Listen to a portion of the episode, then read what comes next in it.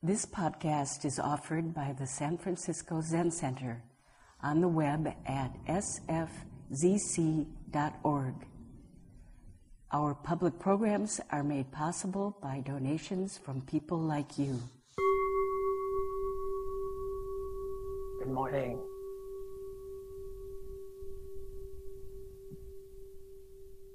Am I all technologically okay? Okay, good. Oh, okay, thank you. Is that any better? Okay, good. Please do wave if you need me to speak more strongly.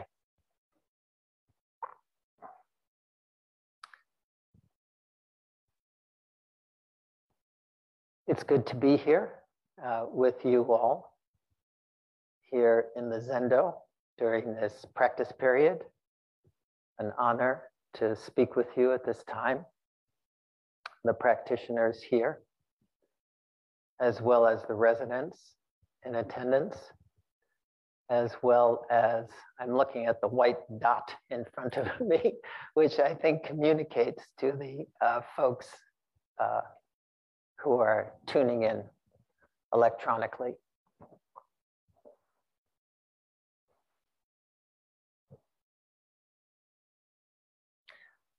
I'd like to speak about two things today. One is the location of our practice, where our practice finds its home, where it is located, where it operates, where it comes forth. And secondly, about measurement, more specifically, non measurement, more specifically, non measurement of the progress of our practice.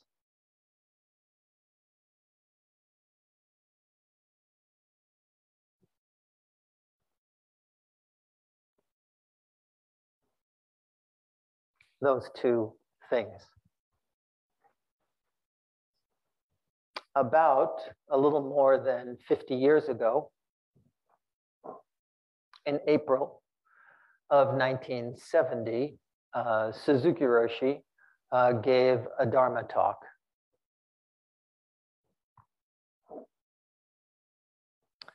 And among the things that he said in that talk, he said the following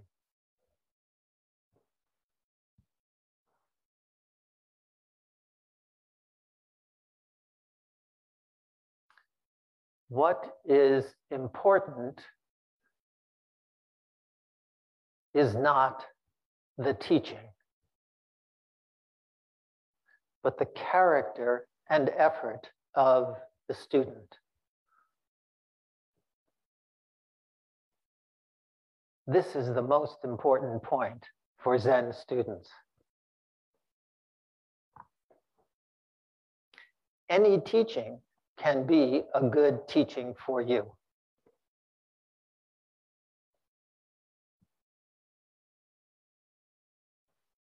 He said that, and then a little bit later in the talk, he also said, and I'm mentioning the second thing because it's connected to the first one. He said also, as much as possible, listen to your inner voice, rejecting useless things. Devote yourself to and listen to your inner voice.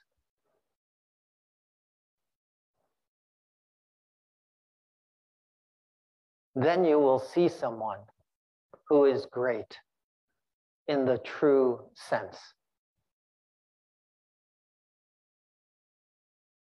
Without this kind of spirit, and he was referring to the spirit of uh, character and effort and to the spirit of listening to your inner voice. Without this kind of spirit, it is almost impossible to study our way.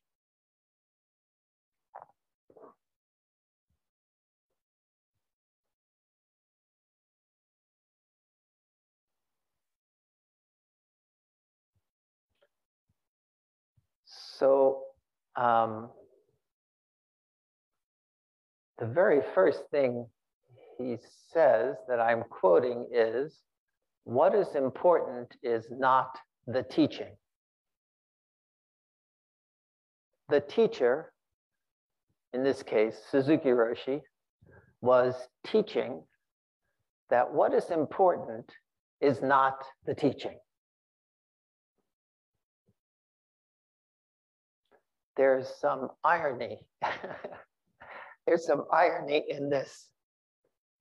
And also, we know that, uh, uh, uh, you know, Suzuki Roshi came to the United States in 1969 and died in December of 1971.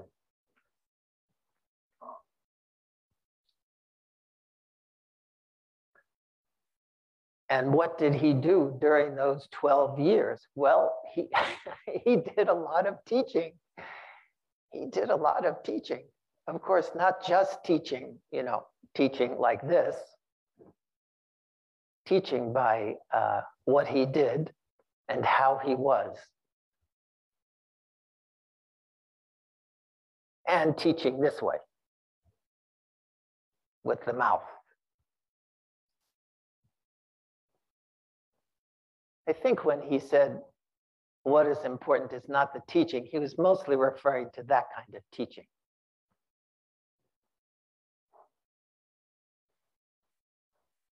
So, you know, no small degree of irony in this statement, which makes us wonder well, what did he mean if he spent his life, devoted his life to teaching, for him to say at this particular time? He said many other things at other times. But in this particular talk in April of 1970, he said, What is important is not the teaching, something else is important. The most important thing.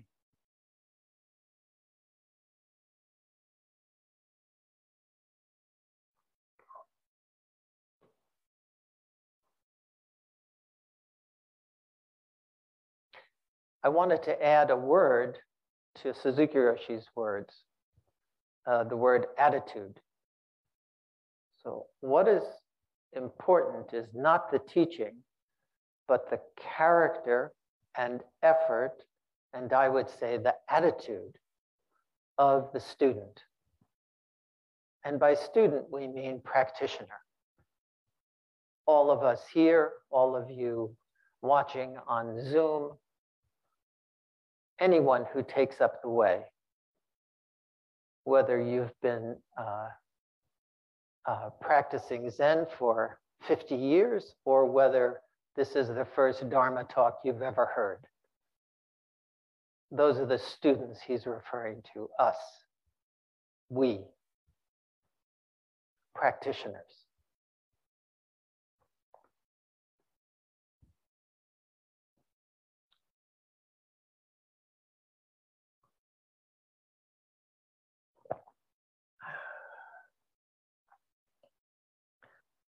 So I want to, um, oops, I want to uh, take this seriously. Take what he's saying uh, seriously, which he recommended. He recommended it so strongly that he took his own advice as well.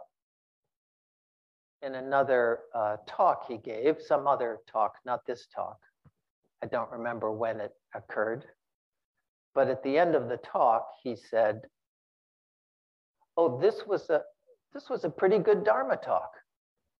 I should listen to this Dharma talk.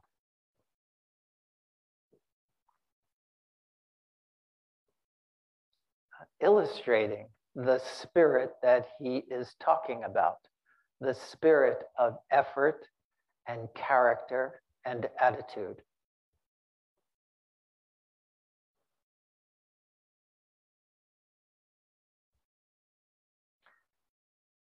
So um, when I uh, read this in the book Not Always So, the compilation of Suzuki Roshi's Dharma talks, Not Always So, that Ed Brown edited, uh, you know, my, my first response was, what is important is not the teaching. What, you know, what, what was that? I thought the teaching was, that's what we think is that the teaching is really the important thing, right? That's why you want to hear my teaching today and Michael's teaching and Linda's teaching and Fu's teaching and others as well. We want to hear the teaching because the teaching is really the important thing. We think there's something called Zen. And then there are, Zen is comprised of certain knowledge that is possessed by teachers. And then they teach you about Zen. And then you learn about Zen. And then you, you know, have an awakening. you, you have an awakening or something, some big thing happens. And then after that, things are much better. That's what we usually think. We think the teaching is, oops, the teaching is here and we're down here making an effort. Kind of getting a little funny echo on the machine here. Is, is it still okay back there? I don't mind getting an echo as long as I'm hearable. Okay.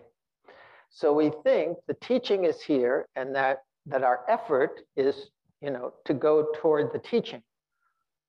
And then we make an effort to get a hold of this teaching like that. But what Suzuki Roshi is saying is like this, whoop, the other way. What is important is not the teaching, but the character and attitude and effort of the student. A kind of radical reversal of our usual understanding.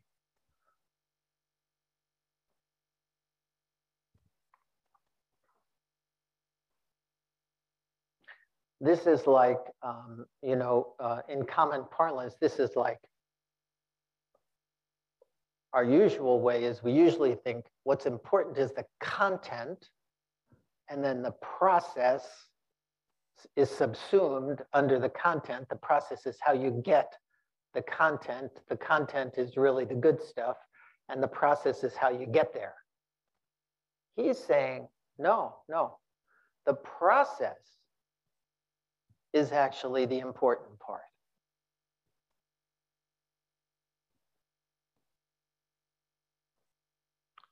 that's why I think of this uh, teaching of Suzuki Roshi about how what is important is not the teaching, but the character and attitude and effort of the student. Uh, that's why I think of it as long haul practice.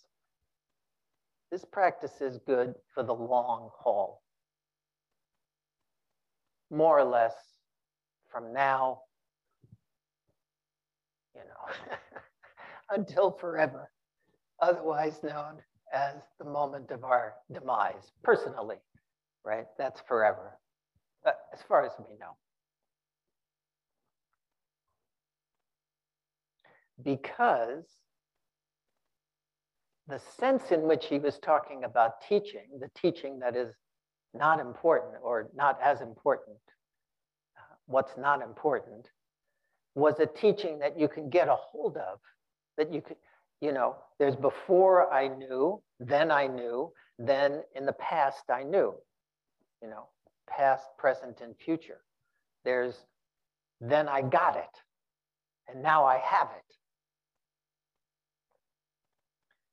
He's emphasizing something else. Uh, uh, uh, and it needs to be said in some sense, yes, that's true. In some sense, in some sense, there is a teaching and it is important.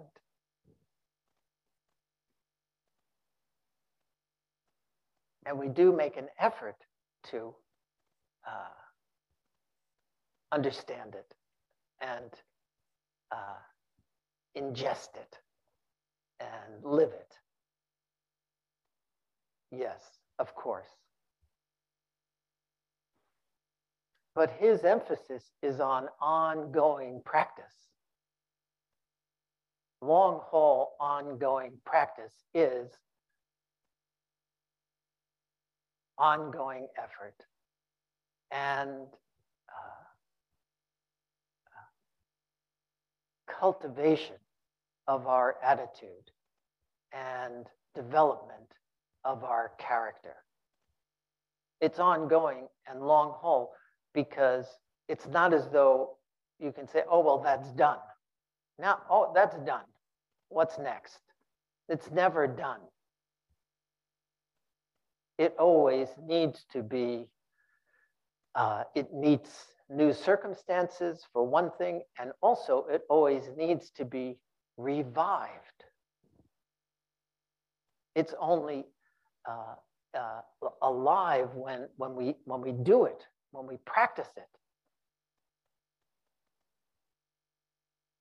So it's continuous, continuing.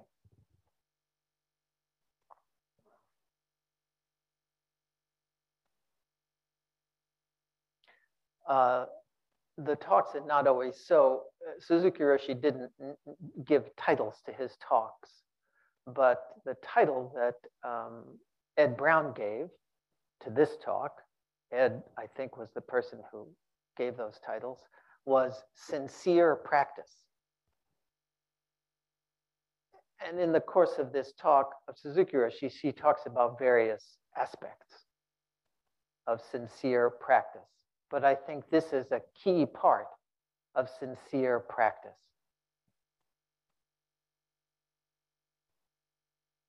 This effort and character and attitude.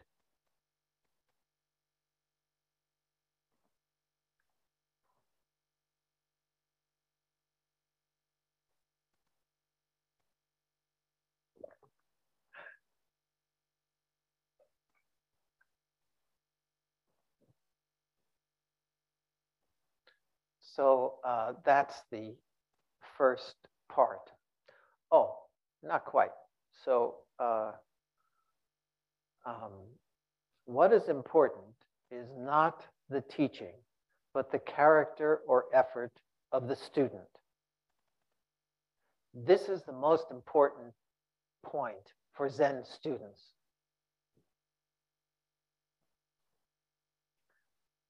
Um, and I realized uh, many of you, most of you, almost everyone, I'm sure, if not everyone, is familiar with Suzuki Roshi's uh, talks with either having listened to them or read them. And as you know, one of his expressions was, this is the most important point. And he said, he says it about this, and he says it about this, and he says it about this, and he says it about this. He says it about lots of different things. He'll say something, then he'll say, This is the most important point. Which, from the perspective of measurement, doesn't make any sense.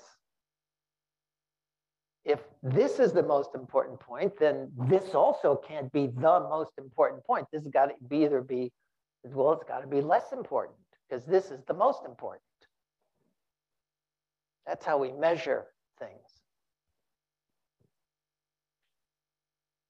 But our practice is not, uh, is not constrained by measurement. Well, that's not exactly accurate. We live in the world of measurement, of course. We have to, we have to, uh, you know, my voice has to be a certain measurement of decibel level in order for you to hear me. And I know that.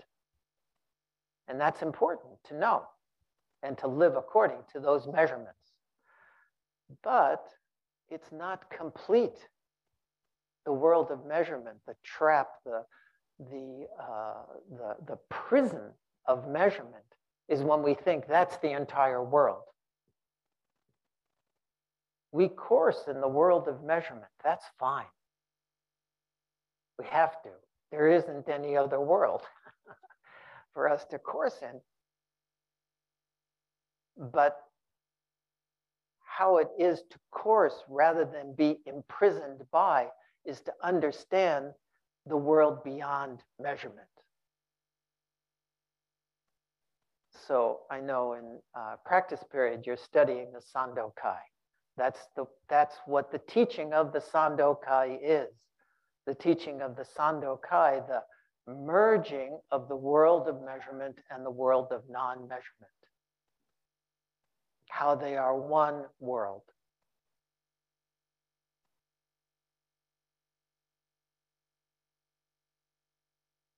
So he could say, this is the most important point. And he did quite freely many times. Because this is the most important point, and this is the most important point, and this is the most important point. No contradiction.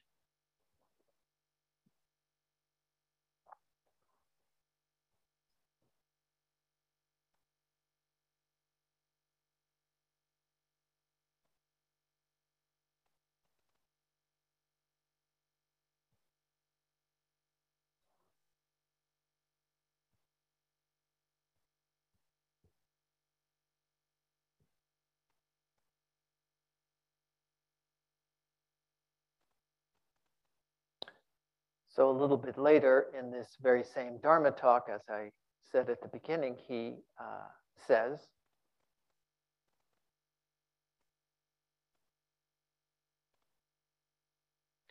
as much as possible, listen to your inner voice. As much as possible, listen to your inner voice, rejecting useless things he doesn't specify what, what things are useless. But I think we know. I think we know what the useless things are.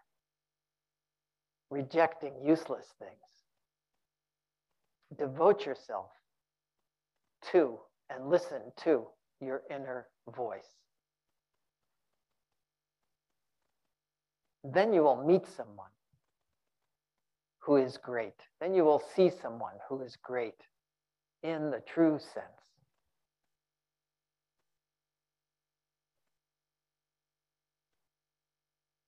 So, um,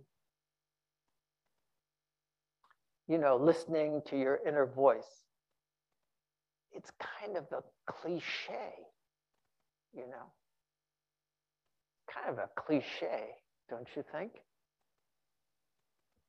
I was, uh, it, it reminded me, uh, uh, uh, quite a while ago, a few years ago, I was having a, a conversation with someone, a one-to-one conversation, uh, very uh, deep conversation. Uh, and the person was telling me about their life and their suffering, as we are wont to do a good thing to talk about. And uh, I offered some, I offered some comment. I don't remember what my comment was.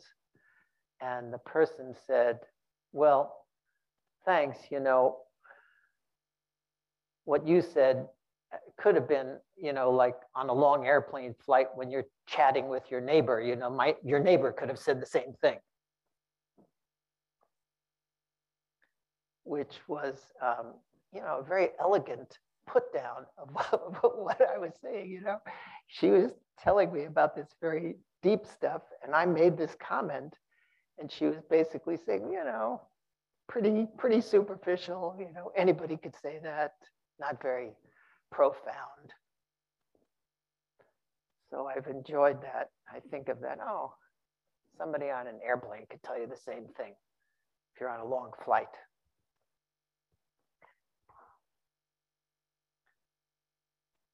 So, but I don't think, it, you know, when Suzuki Roshi said this, actually in 1970, it wasn't a cliche.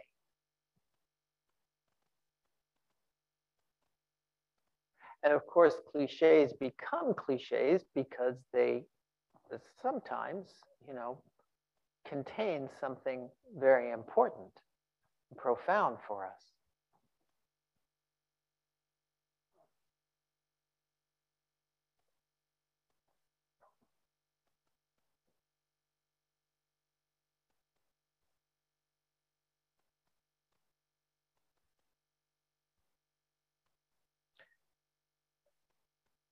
He was saying it. Oh, so he grabbed this from the culture, you know, it was flowing through the mainstream, or not really mainstream culture, but flowing through the San Francisco Bay Area culture, you know, listen to your inner voice, you know, follow your inner promptings, etc.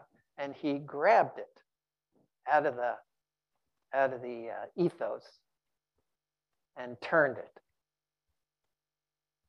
turned it to indicate the location of our practice. Listen to your inner voice means this is where the practice is. I don't mean, for me, this is where the practice is. I mean, you all need to do the same thing. This is where the practice is. In there, in here, not out there. So this is an echo of character, and effort and attitude. As character and effort and attitude are here, in here, they're, uh, they're what is important, the most important, rather than teaching that is out there. Teaching as out there. So our practice is very, very, very very subjective. There's just one subject I, me, you.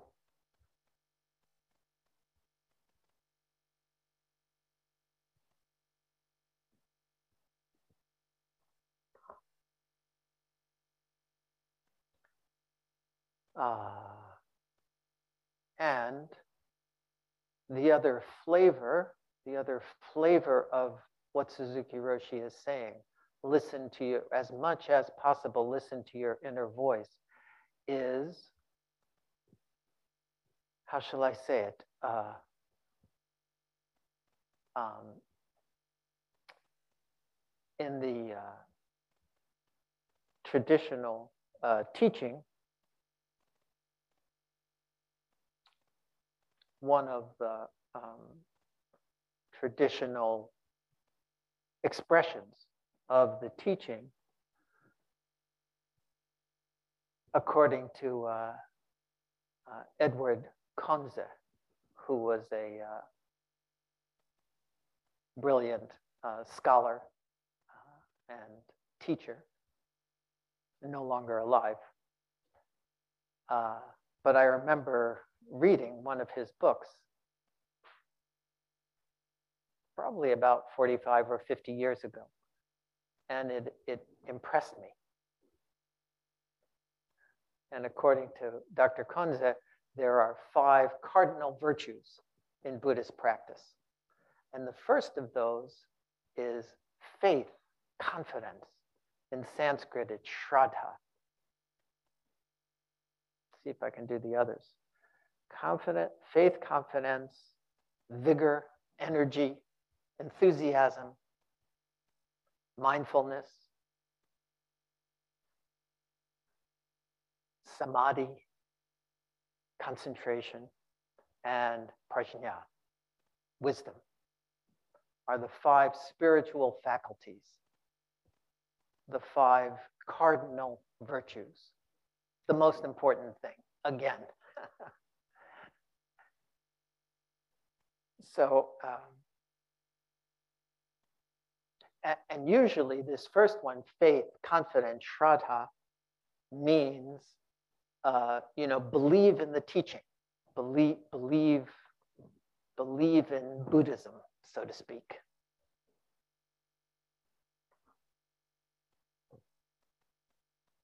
I always wondered about that one. I, it's, it's like,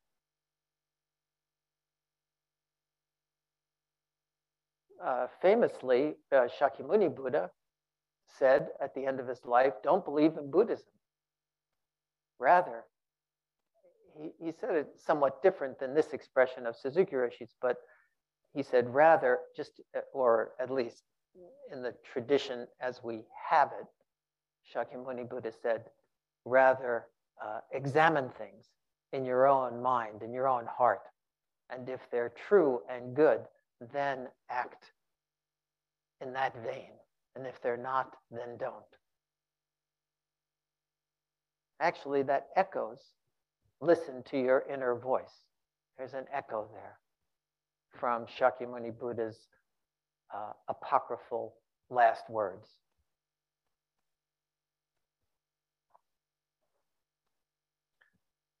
So the traditional meaning, I believe, is to have faith in the teaching. But again, Suzuki Roshi, by saying, listen to your inner voice, he's talking about faith in you, faith in each of us.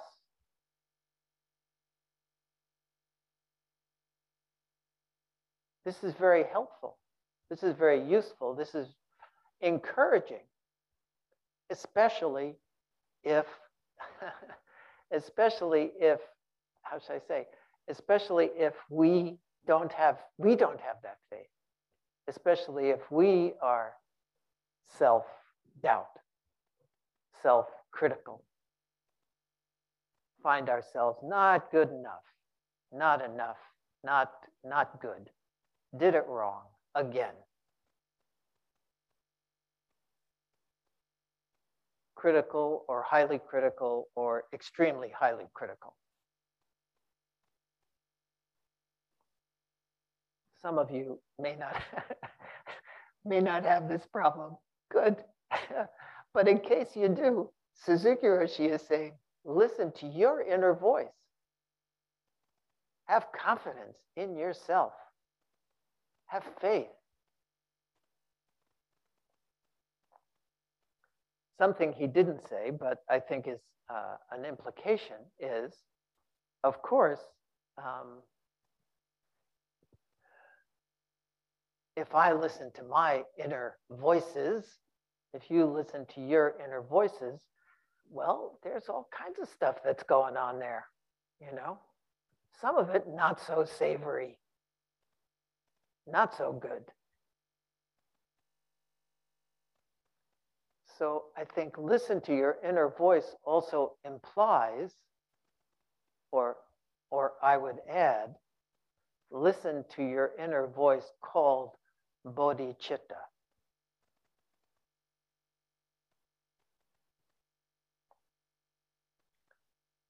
Uh, bodhicitta is uh, um,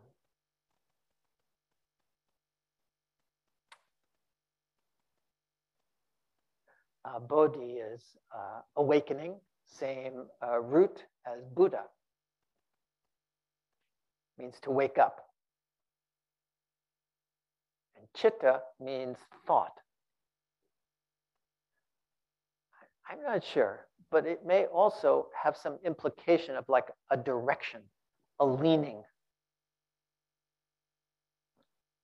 like a tropism, you know like plants are heliotropic, they lean toward the sun. When the sun's over there, they go that way. When the sun goes over there, they go that way. So I think of our of, of bodhicitta and our inner voice and our inner inclination as inclined toward wisdom inclined toward uh, prajna, prajna tropic.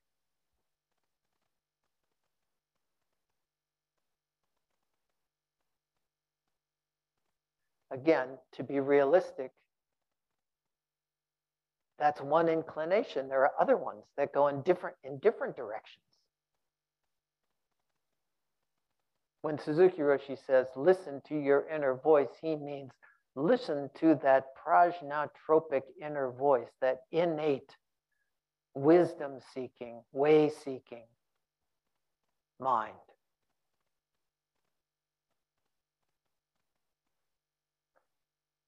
Uh, some weeks ago, uh, Jiryu here gave a talk. And at one point in his talk, he was kind of joking a little bit about how little instruction there is in practicing Zen. And of course, there's a great deal of instruction. There's a great deal of instruction. There's a great deal of teaching. There's all of that. But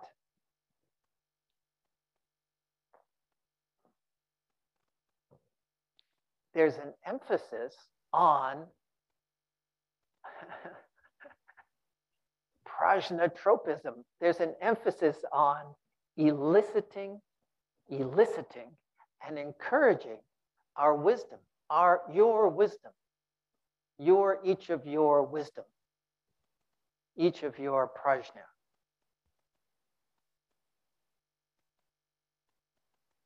That uh, is there, innate, very optimistic uh, picture of human beings innate ability to turn toward the truth. And our practice and our teaching, yes, it's very specific and it has this part and that part and, you know, five cardinal virtues, et cetera, et cetera, et cetera, et cetera. But also fundamentally, it's all different ways of bringing forth bodhicitta, of arousing our way seeking mind and encouraging our way seeking mind. Then you will see someone who is great. It's such a curious thing. Why will you see someone? why will you see someone who is great at that point?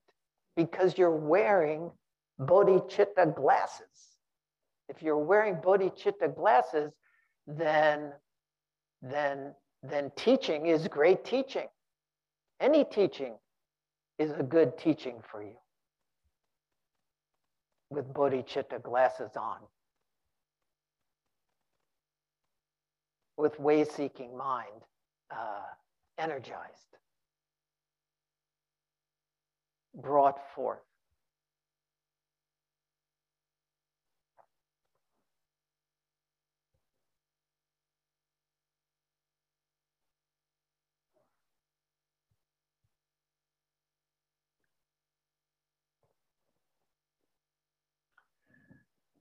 So, excuse me. So I also wanted to uh, speak about, uh, as I said, measurement, which I think is connected to this. And mostly, I, I just had two stories uh, about measurement.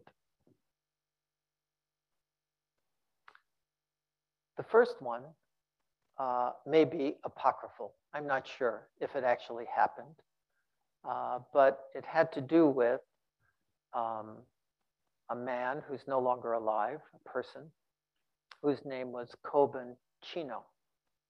And he was a Japanese Zen priest, and he uh, assisted, was an assistant to Suzuki Roshi um, not sure the exact dates, but in the late 60s and, uh, well, not in early 70s, but in the late 60s, maybe into 1970 or so.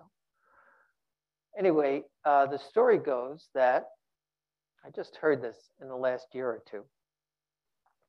The story goes that, oh, so he was a Kyudo master, uh, archery, Zen archery master. And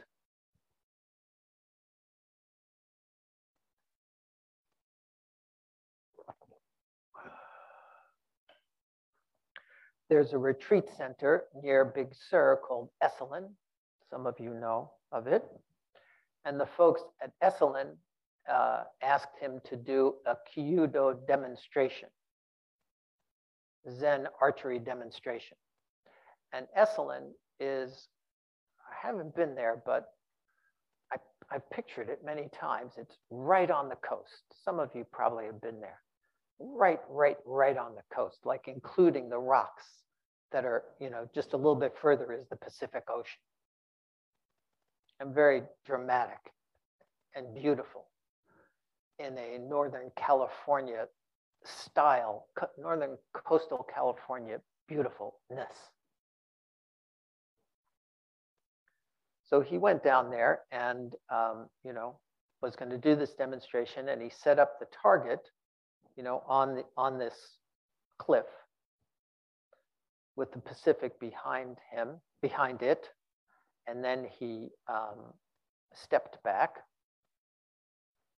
uh, and then drew his bow and then aimed it up and let go. And predictably, the arrow flew. The arrow had absolutely no relationship with the target, the so-called target. The arrow flew into the air over the edge of the cliff and landed in the Pacific Ocean. And his comment was, can't miss.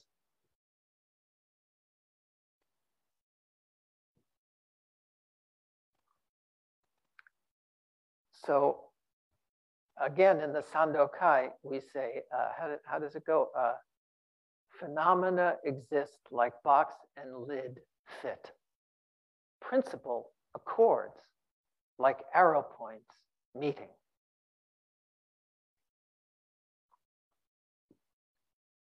So this is a, you know, when you, mat when you visualize, you know, arrow points meeting is so extraordinary, you know.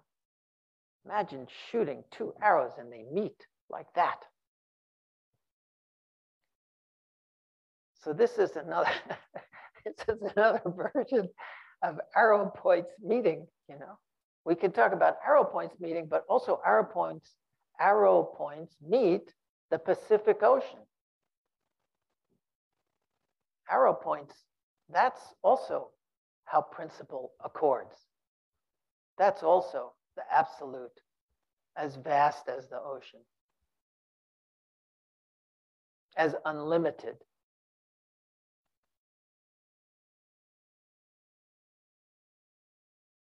That's a can't miss non measurement and is not measuring, well, how close did I get to the bullseye? That's what we're, that's our usual target, is the bullseye of the target. But this is a different target. The Pacific Ocean is a different target than a bullseye. The universe is a different target than, than, than some restricted version of who you are.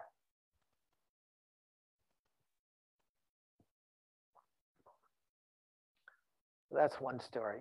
The other story is uh, also about measurement, is not apocryphal. I know that because it's happened to me. And it involved another person who had been sent um, to help Suzuki Roshi, uh, uh, Japanese Zen teacher named Katagiri. Dainin, Katagiri, Dainin means great patience.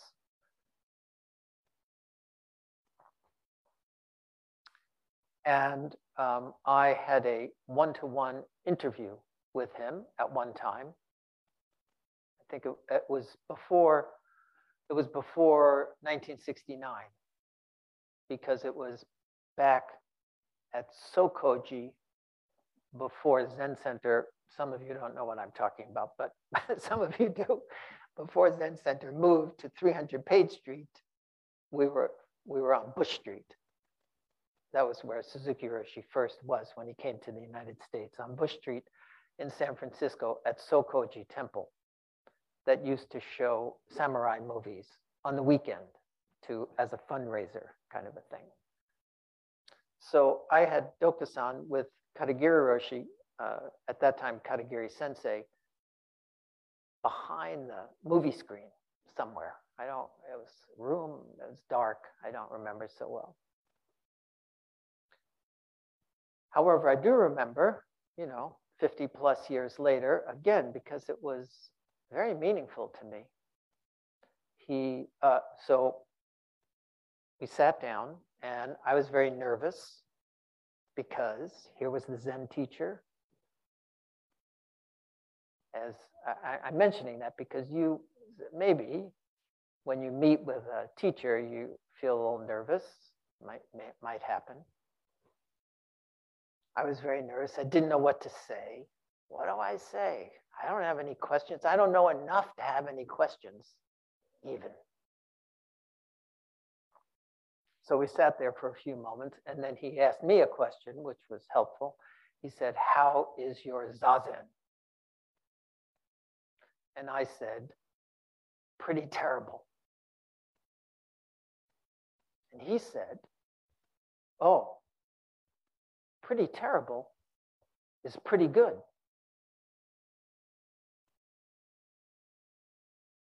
That's the story. Um, I found it very encouraging that he would say that.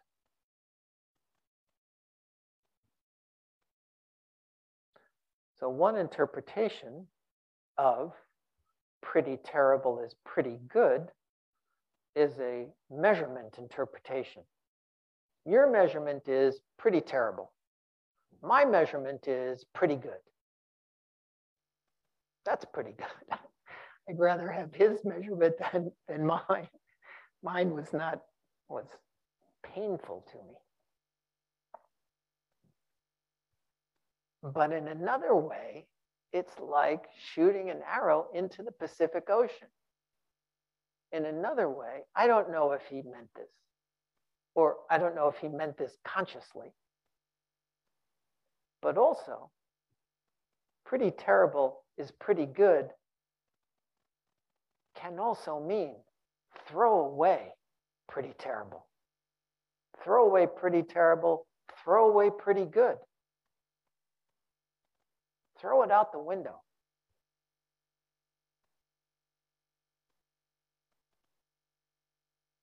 Just practice now. Just practice with what you've got now, whatever it is that you've got or don't got.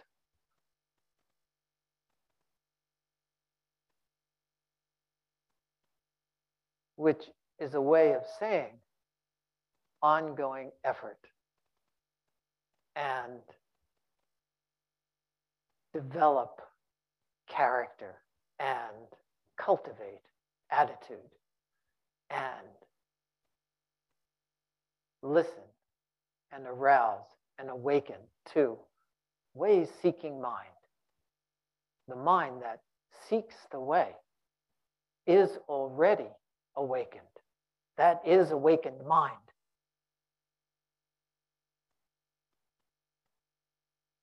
Never mind measuring.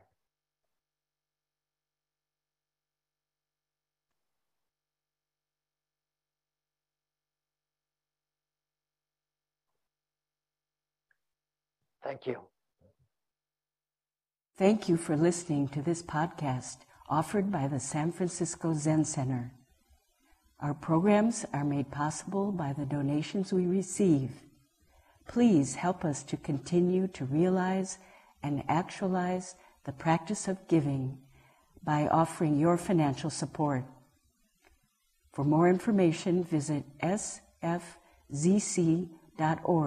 and click Giving. May we fully enjoy the Dharma.